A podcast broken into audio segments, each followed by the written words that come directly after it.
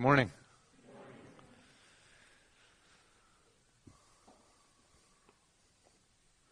I was going to have everyone that was in a green t shirt stand up. Hey, Cheyenne. Cheyenne's running all the video stuff back here, so she can't really stand up. She's doing, but Cheyenne's in a green T-shirt. There's a reason why Cheyenne's in a green T-shirt. Hey, you're gonna have to step out so everybody can see your green T-shirt. It's the only one in the room right now. Everybody, turn around and look at Cheyenne. See her green T-shirt.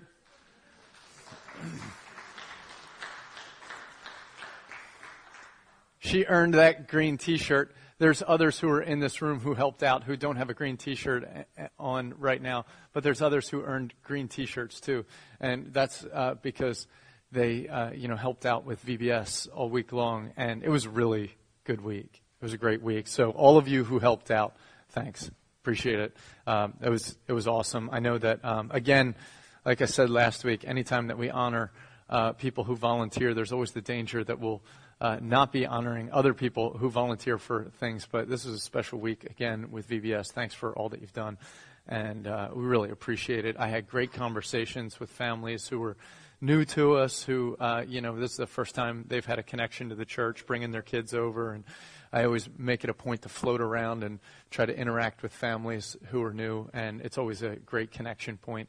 And um, so, uh, yeah, if you the, I, no complaints about your singing in first service, but if you stick around for a few minutes after Sunday school, you will find a, a volume that doesn't compare to the hymn singing.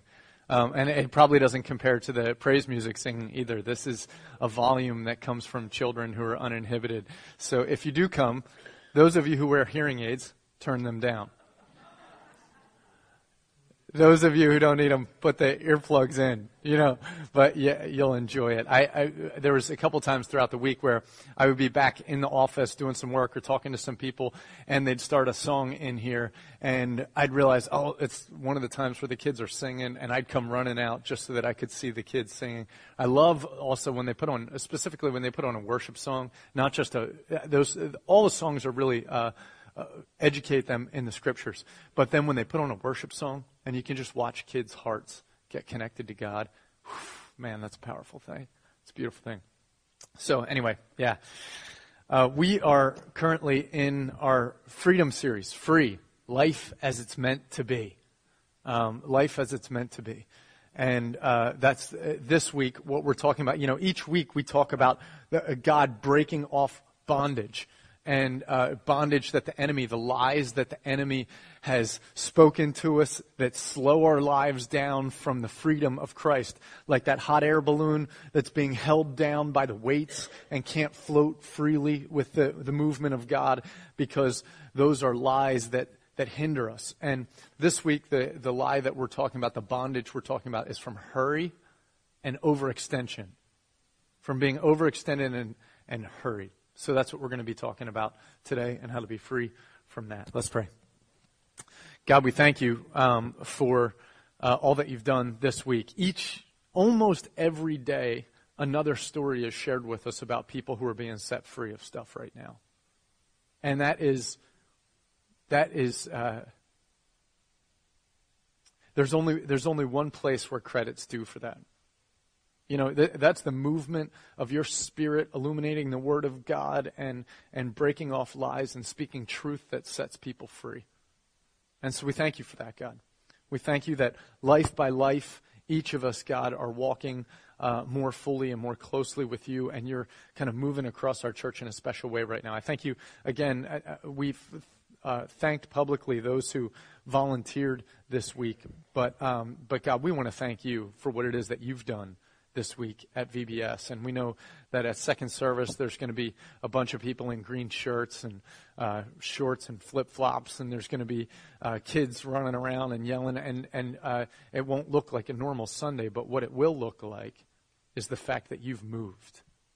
And it will look like the fact that there's been kids who know that they're loved. And there will be kids who have heard the Word of God. And for all of that, God, we just thank you and praise you. I ask that you would speak through uh, the remainder of our time here and that it wouldn't be my words, it would be your words. We ask it in Jesus' name. Amen. So we have this problem all the time. People are always coming to us asking us, I have so much spare time and I don't know what to do with it. What do you think I should do? And at that point, if you believe me, I will sell you real estate in Florida. um, no, you know, uh, of course, one of the common problems all across our our society right now is the fact that it doesn't seem like we have enough time to fit all the things that we have going on. One of my uh, one of the preachers who I listen to on a regular basis is a man named John Ortberg at uh, Menlo Park Church, and so I listen to his teaching usually once a week. Uh, and uh, if you ever want to. If you're ever looking for uh, preachers to listen to, I would highly recommend him. He's not a, a, a real dynamic or charismatic personality, um, but he drinks from deep wells so to speak. And uh, one, one time, he used to be a uh, pastor at a church in Chicago, a, a fast growing mega church, one of the most well known mega churches in the, in the United States. And while he was a pastor there, he asked his mentor, who was Dallas Willard, who's written a, a bunch of books um, uh, about knowing God. And he asked him, he told him, he was telling him all about his life, and he said, Dallas, what do you think I should do to deepen my faith, to go deeper in my walk with Jesus? And Dallas just sat there for a second, thought about it, and then responded by saying, You need to ruthlessly eliminate hurry from your life. You need to ruthlessly eliminate hurry from your life. What's hurry? Hurry is a lot different than being busy. Being busy means that we have a lot going on. Hurry is when we're kind of like stressed out and trying to fit everything in and worried and running around. Years later, uh, John reflected on that, and this is in uh, something I read of his. This is his reflection of it. He said, For most of us, the great danger is not that we'll renounce our faith. That's not going to be the danger. It's that we'll become so distracted and rushed and preoccupied that we'll settle for a mediocre version of our faith. We'll just skim through our lives instead of actually living them. Have you ever felt that? I've felt that, for sure. Where there's days where I'm just kind of flying through, doing what needs to get done or what I think needs to get done and trying to keep up and get and kind of skimming through life. And if I got to the end of the day and someone asked me, where did you meet God today? What were your experiences with the Lord? I might be like, oh, uh, let me go back and think about my life and think of where God might have been, but I might have missed him in that moment. You know, because it's very easy to be kind of flying through life and, and not missing it. For, for many of us, it, it can seem sometimes like there's not actually enough time like maybe God messed up when he only made it 24 7 and, and 52 weeks, 365 days in a year, and so many days here on, on earth, you know? And it seems like there, there's far too much to fit into that time. And did God, the designer of it all, did he not get the proportions right? Was the ratio off? Why, does, why is this not working? You know? And of course, God designed things perfectly. He designed that who we are and what it is that we're supposed to accomplish is to fit perfectly with when the sun goes up and when the sun goes down, when the earth rotates and when it moves around the sun. All of those things that he put in place were made to function perfectly with the tasks that he gave us to accomplish and the relationships that he called us to nurture. It was all supposed to work together. As a matter of fact, for six days, he put everything together in the universe. And on the end of that sixth day, what he did is he took his crown jewel, us, and he put us in there, having set everything up just perfect for us. And then he placed us on it. And he said, look at how I made everything to fit perfectly for you. That's the way it was supposed to work. Supposed to. But of course, things got a little messed up. And we know that things got messed up. And what's amazing is, is the tension between what it is that we feel we need to accomplish and who we need to relate to versus the time that's allotted to us. That tension that we feel all the time is a direct result of the curse, of course, of the fall when we stepped out of God's design. Now, if you think about the curse, the curse affected two people in general. You know, there was, there was only two people, but it affected both of them and each of them differently. First, there was this curse that that Eve had. And what was her curse? There was two things in particular. Anybody think of them? Okay, so pain during childbirth and her relationship to Adam. Those two things were going to be very difficult. In other words, her relationship with her kids and her relationship with her husband were going to be difficult. And in other words, the family relationships and how she related to people were going to get tough. And where it was supposed to function smoothly and work well, now all of a sudden it was going to hurt. And those of you who know, uh, who have had kids, you know about the physical pain of giving birth. But then if you had a kid who was a colicky baby, you also knew about the torture, ongoing torture, night in and night out of staying up with that child. You know maybe if your child is older about the torture of watching them make the decisions that they did or watching how they're interfacing with their siblings and being on your knees begging God to do something different. And you felt this isn't the way it's supposed to be. The relationships aren't supposed to work this way. Well, that's a result of the curse. And so what was supposed to fit in this amount of time doesn't seem to fit right anymore because things got distorted not the least of which is I got distorted and my mind got distorted. The second person who really got affected by the curse, of course, was Adam. And what was his curse? Working. That's it. Working. The soil wasn't going to produce its crops easy. There was going to be weeds, and it was going to be by the sweat of your brow. And so work doesn't come easy. And where it used to be that it should be a joy to go and name the animals and rule over the earth was his job description. You know, be a gardener and rule over the earth and be the caretaker of the garden and it should just move with how creation was designed. Instead, now it seems like everything's off a little bit. And when it should be seamless, it, things just don't fit right. So you have to muscle it in and try to make stuff fit that doesn't fit. And then it causes tension in the relationships. And then there's the relationship problem and the work problem problem and how they interface. And there's the tension about you can never satisfy your boss because there's never enough time to get done what needs to get done. But then I can never satisfy my wife and my family because there's never enough time to relate the way I need to. And the tension between the family relationships and between work are so, uh, they just don't fit right. And in the middle of that, we find ourselves trying to make it work and we get stressed out of our mind because we say, we only have 24 hours in a day and I'm trying to get it all to fit in there and it feels like it doesn't fit, but the only reason it doesn't fit is because of the fall of mankind. And what ends up happening, even more than just the curse on the ground or the pain in childbirth, is that we become insecure people, ashamed, hiding from God behind bushes hiding from each other and accusing each other, competing with each other. And so, two things happen in our own minds that really mess this up even more. I get insecure, so I try to overcompensate, which means I'm doing things that I shouldn't necessarily be doing or doing more than I should be doing in order to feel better about myself. Or I feel bad, so I'm self medicating and I'm wasting time with things I shouldn't be wasting my time with. And in the process, I lose more time and I gain more tasks. And in the end, there's that tension of I'm overextended and there isn't enough time, so now I'm hurried. And because of that, the most important things in life can often be missed. There's good news. The gospel. It's good news. Great news.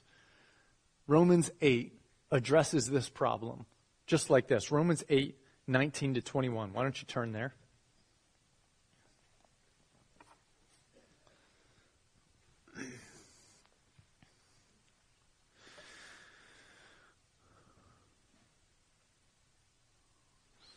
This is going to be in, I'm going to be reading out of the English Standard Version. I think on the screen you're going to have it in the NIV. Okay? So, whichever scripture you have, you can follow along.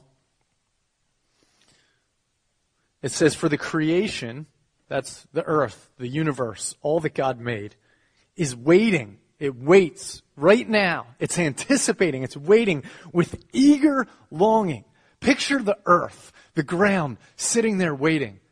Picture a lion or an ant or a cardinal sitting there waiting, looking. Picture the ocean just waiting, longing for the revealing of the sons of God. What's that about? Verse 20. For creation was subjected to futility. What's futility? Yeah, kind of hopelessness, like, ah, it's futile. It's, it's, it's, and so creation, it just becomes, it's, it's waste. It's hopeless, all of that. It doesn't feel like it's going the right direction. Things are going bad. But then it says, not willingly, but because of him who subjected it. Where did the curse come from? Who declared the curse? No, who declared the curse? Who said there would be a curse? God. Him who subjected it in hope that the creation itself will be set free from its bondage. Who was called to rule over the earth? Adam. So who had authority over the earth? Adam. Okay, Adam and Eve had authority over the earth, but instead of trusting God, the creator of the earth, and, and submitting to it and having things work well, instead they rejected God and things went the other way. And when we separated ourselves from God and tried to run the, our own show, things didn't work anymore. And so what happened was, is creation now, it's not just our end that feels the tension, our earth feels the tension. And I don't mean it like Mother Earth has emotions or anything, but we can watch how the earth doesn't work right when humans don't work right. It just doesn't work. You know, all sorts of things happen all over the place and all the struggle that we have on earth. We don't think that natural disasters are here because that's the way God intended things to be in the first place, do we? Earth doesn't fit right when humans don't fit right. And so all these things, you know, there's all this struggle. And in general, everything doesn't work the way it's supposed to. But it says creation itself will be set free in, in hope that creation itself will be set free from its bondage to corruption and obtain the freedom, like our series, of the glory of the children of God. What is that saying? What it's saying is, is that we don't have to live hurried. That we don't have to live like God gave us this time and then stepped away from it and all our world turned into chaos and we have a million things that we have to do and now our job is to figure out how to get those millions of things to fit into a time frame that wasn't designed for those millions of things. It doesn't have to be that way. See, what it's saying is that we can return to being children of God that we can be seamlessly connected with the designer of the universe and that we can function in such a way that things in general start to work better and that creation is waiting with eager expectation for the sons of God to be revealed. For those who believe that they are redeemed and they are close to God again and they live in faith and dependence. In other words, what ends up happening is, is their tasks and what they think needs to happen, it all changes and instead of overcompensating for their sin or instead of being lazy when they're supposed to be strong, instead we submit to God and we begin to move back in rhythm the way God told us to because we're back in relationship with God. Our lives actually have the ability to function smoothly. Um, in Galatians 5.1, it's, we're told that we have, for the sake of freedom, Christ has set us free. This is one of our leading verses for the, for the series. For freedom, Christ has set us free. Stand firm, therefore Stand firm. He tells us to hold on and to be strong and to not allow ourselves, do not submit again to a yoke of slavery. Slavery means that we're held bondage by something. And this is the thing about time. Most of the time when people are hurried, they talk about time in terms of bondage, don't they?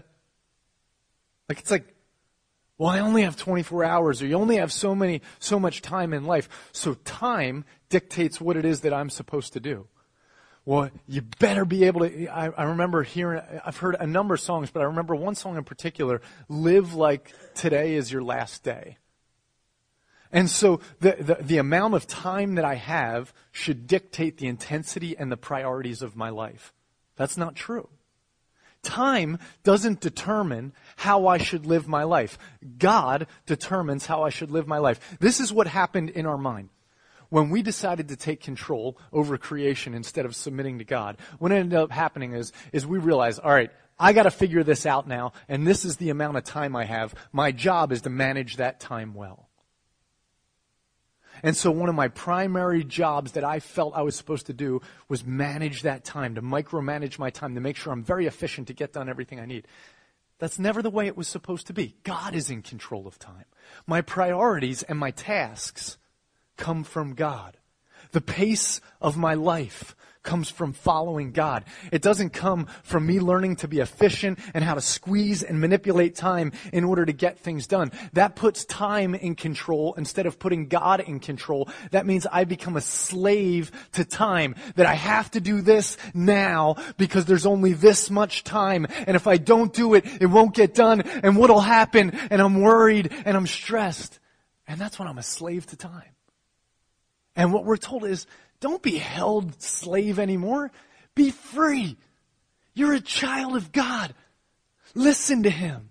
Sit with Him. Rest with Him. Move with Him. He will lead you into what needs to be done and He'll tell you when to pull the reins and to hold back. Your priority is not to manage your time and your taskmaster, taskmaster is not the sun telling you when to do what. God God is our guide and He is our leader. Now, we do have a limited amount of time in every day. We know that. And we all have the same amount. We have a limited amount of time in our lives, and none of us know how much time that is.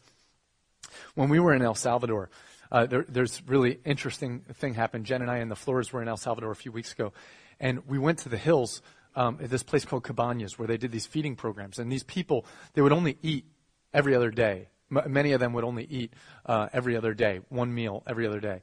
Um, and they, just very, very impoverished people who didn't have food.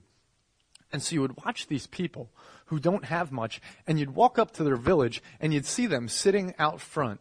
Uh, they had these little huts, and you'd see them sitting out front, like on a rock, just sitting there, not doing anything. And I remember uh, one person asked, "Why aren't they like working or something?" You know, why aren't they plowing a field or doing something? And uh, the missionary said, well, because if they work, they need to eat because they're going to expend energy. And it's much harder for them to find food than it is for them to rest. Like uh, uh, when they when they balance the checkbook, so to speak, the easiest way to make ends meet is by not expending energy. So they need less food. What we call that is the poverty spirit. A spirit of poverty, a mentality of poverty. You know, we were meant to eat more than one meal every two days. But when you don't have enough food, then maybe the wisest thing seems to be to not work, to not do anything, because I don't have any food. And maybe that's all you can do when you don't have food. In America, that's not our problem, is it? In America, we go to the gym and see how many calories we can burn because we have so much food. We got to figure out how to get rid of the calories, you know, how to get rid of the energy. I love on the on the nutritional information on the back of of a box when you're in England. Um, it doesn't say carbohydrates; it says energy, or it doesn't say calories; it says energy. Have you ever seen that? That uh, European boxes they'll say energy, and I, I like that because it's like that's how much energy I have right there from eating this thing. How much energy am I going to spend? If I'm going to spend more energy than I'm going to eat, then I'm going to lose weight. If I'm going to eat more energy than I'm going to spend, then I'm going to gain weight. And it's a real simple equation, right? And in El Salvador, they're like, I'm just not going to spend any energy because I don't have any to eat. And in America, we're like, we got to spend extra energy because we have too much. And we see the, the tension of not being able to fit appropriately with the way things are supposed to work. And this is how we deal with time all the time.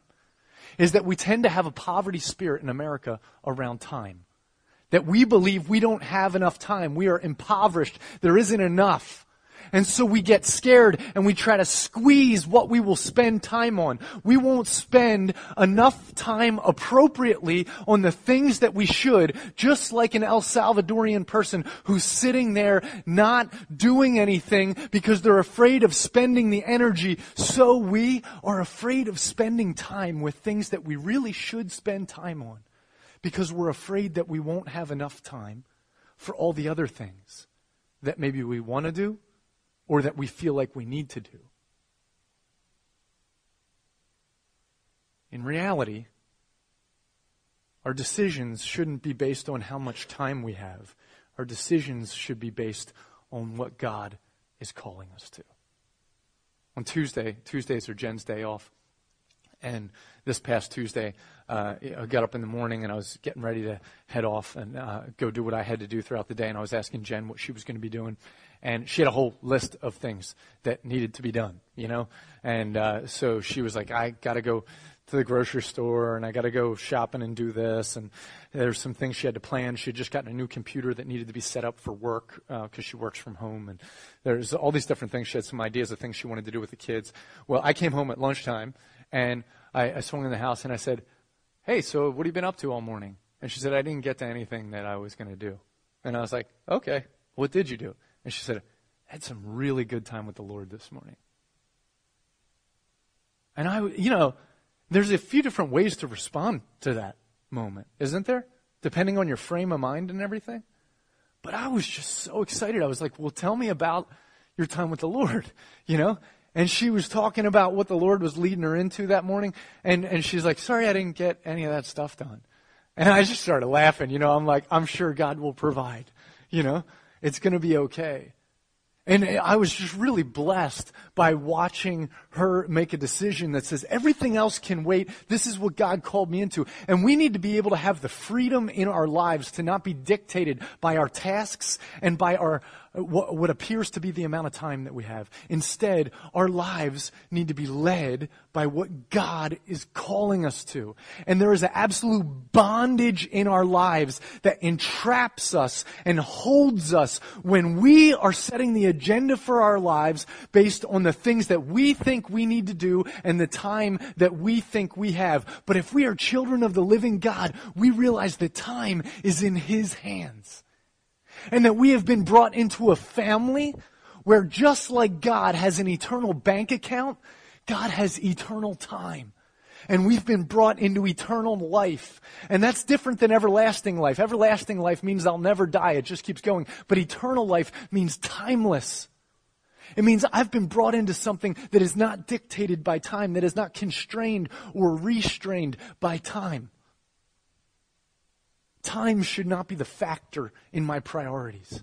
The leading of God should be the factor in my priorities. A life of rest that God calls us to is not stepping back from work.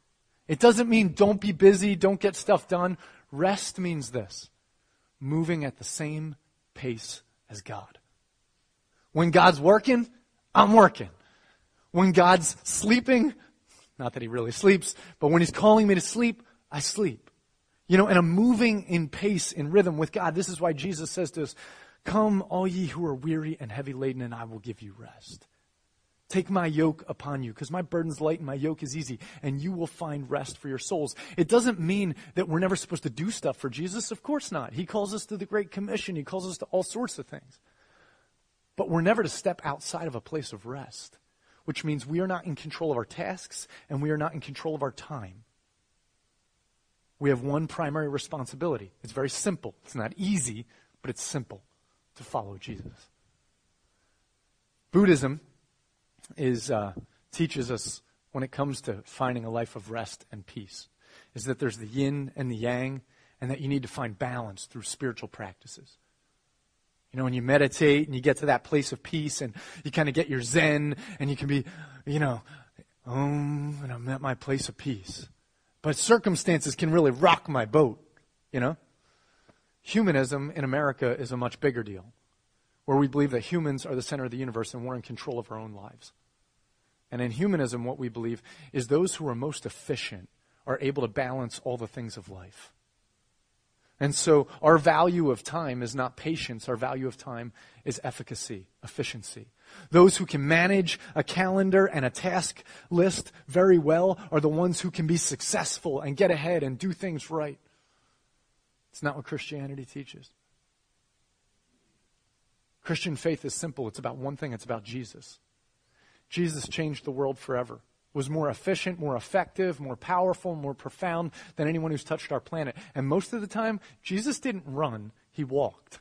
And oftentimes, Jesus withdrew to lonely places to pray right in the middle of what seemed like success. He would just stop, pull the plug, go to the mountains and pray. Right when you're saying, like, make hay while the sun's shining, Jesus. Nope, I'm withdrawing and praying because I might make the wrong step and I feel a little disconnected from my Father right now. It's time to get back and reconnect and ask him what the next step is. People are changing and they're getting all excited. I got to go talk to dad about this and see what he wants to do next. And that's how Jesus handled it. The thing is, is that Jesus isn't dead. Jesus is alive. And the Christian faith isn't working hard just to be like Jesus. It's not just taking Jesus' principles and trying to apply them to our lives. The Christian life is saying, I no longer live and Jesus lives within me. See, Jesus is still alive and he still wants to live that way. He just wants to live that way inside of me.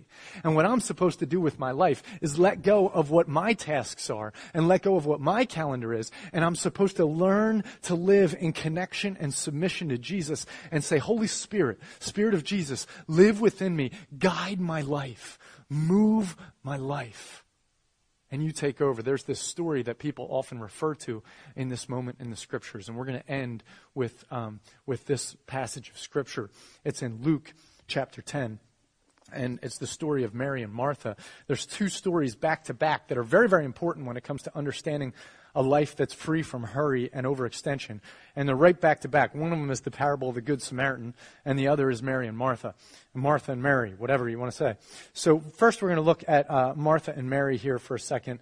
And, uh, and we're actually going to read that one together. And then we're not going to read Good Samaritan, but I'm just going to make a few points from it. So I'm going to have you stand with me in honor of God's word toward the end of our sermon here as uh, this, this is our text, okay? Luke chapter 10, verse 38. Now, as they went on their way, Jesus entered a village, and a woman named Martha welcomed him into her house. Whose house was it? I guess Martha's is hers. And she had a sister called Mary who sat at the Lord's feet and listened to his teaching. But Martha was distracted with much serving. And she went up to him and said, Lord, do you not care that my sister has left me to serve alone? Tell her to help me. But the Lord answered her, Martha, Martha, you are anxious and troubled about many things. But one thing is necessary. Mary has chosen the good portion, which will not be taken from her. May God add blessing to the reading of his word. You can have a seat. Oftentimes I've heard this passage talked about, and the application is that relationships are more important than tasks. And that being is more important than doing.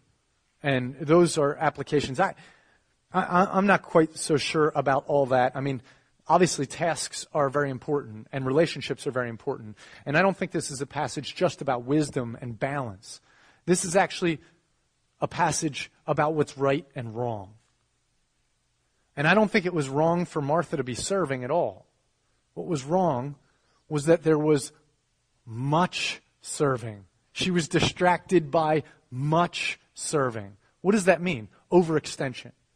It means Jesus was coming into her house, and I expect that Martha wanted things to be so good for Jesus so that it would reflect well on her. That's not the picture of a child of God who already knows that they're loved. That's a picture of someone who's functioning more in an orphan mentality that's trying to prove themselves to others. And when that happens, we tend to overextend ourselves and get distracted by all the much serving. Jesus didn't need much. Mary didn't need much. You know, some bread, a little bit of this, a little bit of that, and we would have been okay. But she's running around in a tizzy, trying to be impressive to Jesus and make sure that everything's great and running around. And then finally, you can tell there's tension because she can see Mary's actually there connecting with Jesus and it feels like they're getting close. And here she is trying to impress Jesus, but Jesus isn't seeing her. And eventually she just explodes and she's like, well, how come you're not telling her to help me? It'd be nice if I could just sit there at your feet, but somebody's got to get all the stuff done and she's not helping me out. Why aren't you telling her to help me so that I could have some time at your feet? And this is what I anticipate Jesus does. Really, Martha? That's what this is about? Because I don't think that's what this is about. You didn't ask for Mary's help. You're just mad because she's sitting here.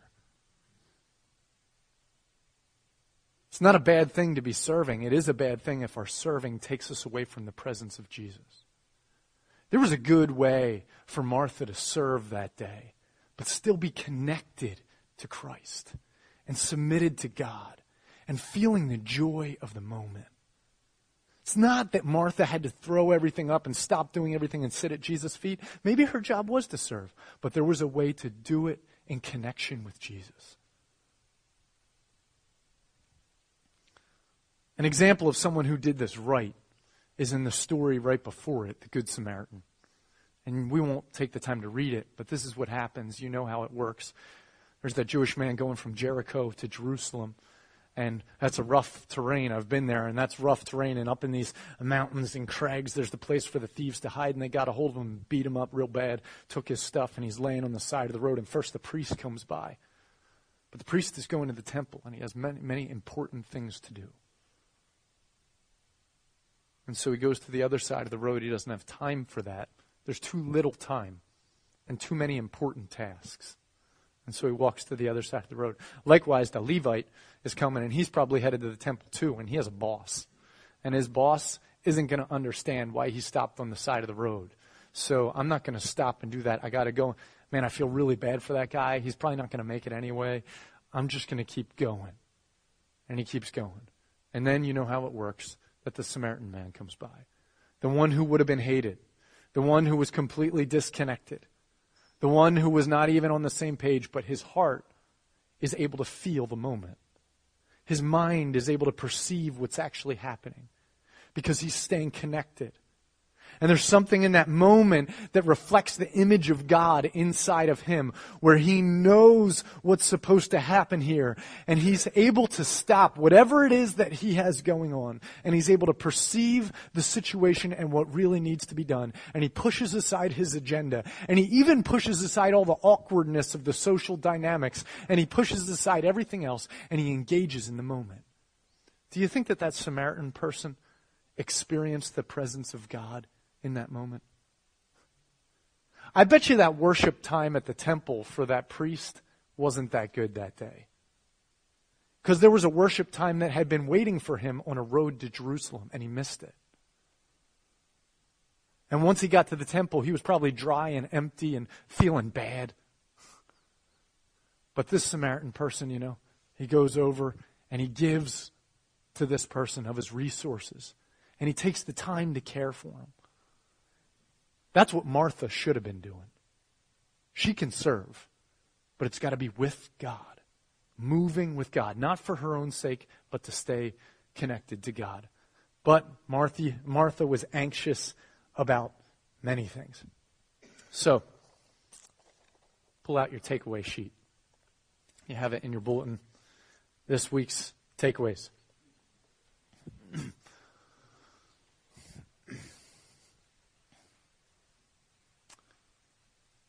First of all, God wants us to, wants to set us free for the deeper life. Not the life that skims the surface, but He wants us to, to get deep down into the way life was meant to be, interfacing with God's creation the way we were called to, moving deeply the way that He called us to move. Which means that He wants to break off that hurry and overextension. What's the lie underneath this form of bondage that we get caught in? That lie is this that success is found in squeezing our time to accomplish more. That my life will be better if I can compress the time and skim a little bit, cut a corner on what it is that God's calling me to do in order to get more packed in there. because it'll be more fun if I have a little extra time to do this. Or I'll feel better about myself if I accomplish more of this. Or I'll be able to have more security for my family if I spend this overtime doing this. Or whatever it is that's my temptation to compress the time and squeeze the time in order to try to jam more stuff into it. Then I feel like I'll be successful. That's the lie. And Satan gets us caught in that lie all the time. What's the truth that sets us free, that breaks this form of bondage? Oh, by the way, the scripture references there, you see them uh, Psalm 90, Matthew 6, and Acts 5. Write them down as ones to go and meditate on later. The truth that breaks this form of bondage is that time and success are in God's hands, and both are found by following Him.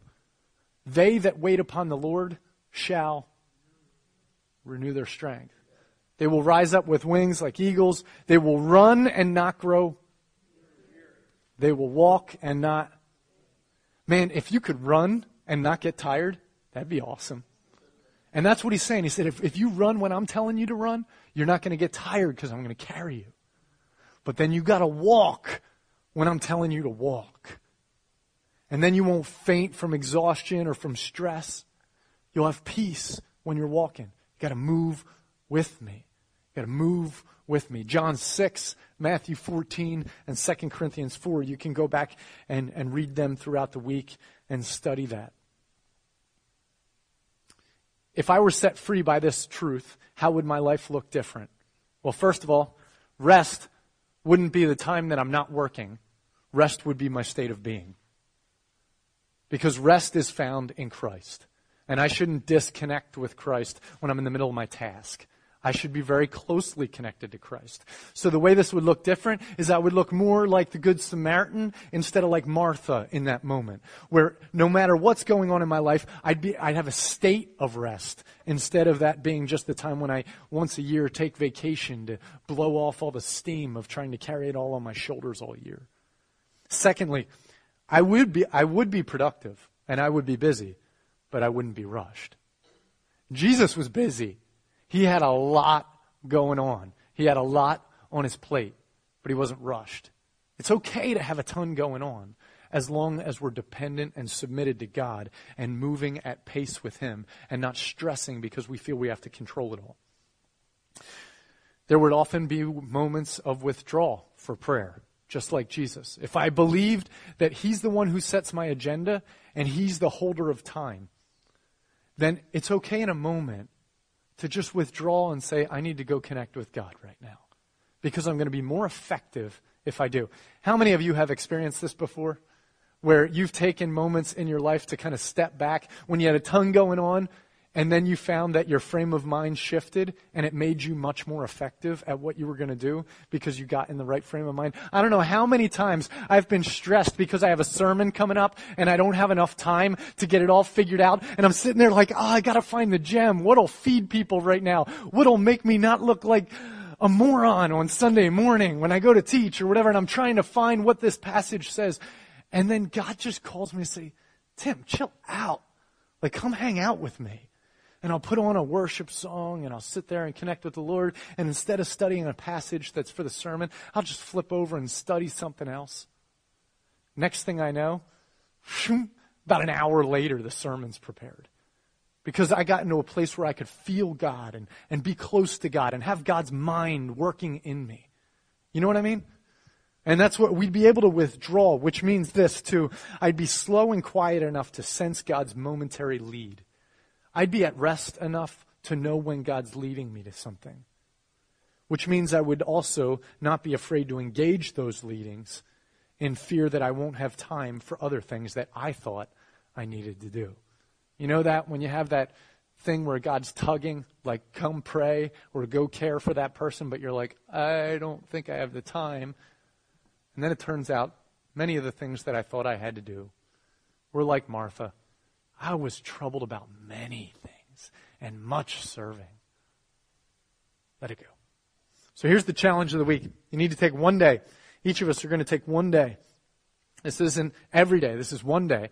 And it's got to be a day where you have some stuff going on. It doesn't have to be your busiest day of the week, but there's got to be one day where you have some stuff going on, and at the beginning of the day, you get out your to do list and you get out your calendar, and one by one, we begin to pray and say, God, I give you this task. God, I give you this event. God, I give you this meeting. If you don't want me to do any of that stuff today, I am willing to cancel any of it or let go of any of it. I give it all over to you. And then we get to the place where we've given it all to God, and then we say, What do you want me to do next? Tell me the next thing you want me to do. Lead me into the next thing. And after you do it, and say, What do you want next? One by one, all through the day, only move as God leads. And then at the end of the day, you get out your journal and you write down what did God do today? How did it work today? Try it out one time this week. Let's pray.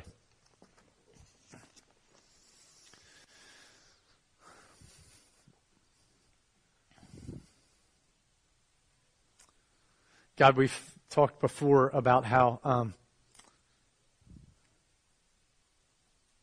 we tend to think that uh, that efficiency is the way we prove ourselves, but you tell us that if we trust you with time, we'll have patience, be at a place of rest. We want to make our lives work the way we think they're supposed to, very quick. Fast food. And you, on the other hand, are a gourmet chef who's cooking up something special in our lives, but we have to wait patiently. We name that you are the one who created time and you are the one who holds time. All time is in your hands. You are the Alpha and the Omega, the beginning and the end. You are the timeless one, the eternal one. All time is in your hands and time is nothing for you. And you call us as your children to draw close to you.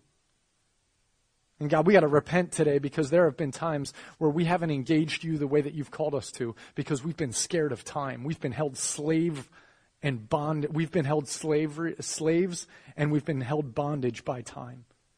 And we're asking that one of the things you would do in us as a church and in each of us individually is that you would break off the lie in our mind that our job is to squeeze the time to be more efficient, to get more done so that we can prove to you that we're doing something okay, when in fact you've already proved everything on the cross.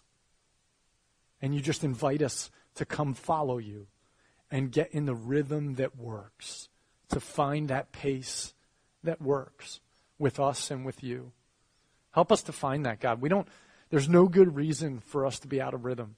There's no good reason for our lives to get crazy stressed anymore. You've already died on the cross. You've already forgiven our sins. You've already told us that you'll provide all we need. Help us to rest in you and to trust in you in the name of Jesus. Amen.